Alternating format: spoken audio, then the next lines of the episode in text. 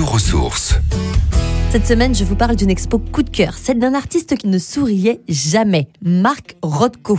Direction la fondation Louis Vuitton dans le 16e arrondissement de Paris pour y voir des toiles rarement exposées en France, voire jamais. Alors pour comprendre ce que vous allez voir sur place, faut déjà que je vous parle de l'artiste en lui-même.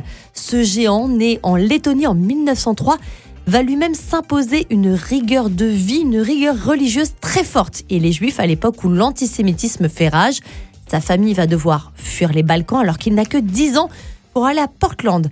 Et seulement quelques mois plus tard, son père succombera, ce qui fera de lui le chef de famille, un jeune homme déraciné, un enfant à qui l'on va confier de lourdes responsabilités dès son plus jeune âge. Alors vous avez le contexte maintenant, plongeons-nous dans l'austérité de ce personnage.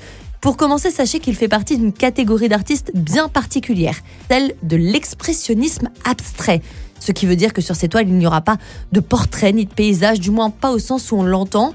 Dans ce lieu atypique qu'est la fondation Louis Vuitton, ce sont de grands aplats colorés rectangulaires qui vous attendent avec des couleurs assez vives.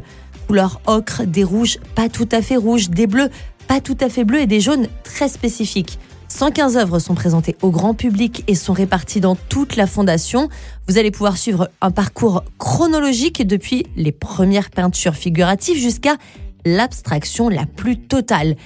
Ce qui est intéressant, c'est la technique picturale qui est assez surprenante puisque c'est de la peinture à tempéra, c'est-à-dire qu'il utilise une technique comme au Moyen Âge à base d'émulsion d'œufs, d'eau et de pigments. Cela donne vraiment un sentiment à la fois de profondeur mais aussi de légèreté. Lors de cette exposition, vous découvrirez la force fragile à la fois des œuvres, mais aussi de l'artiste, ce géant de l'histoire déraciné. Je vous rappelle le lieu, c'est dans le 16e arrondissement de Paris, à la Fondation Louis Vuitton, et c'est jusqu'en avril. Les chroniques de Sanef 177 sur sanef177.com.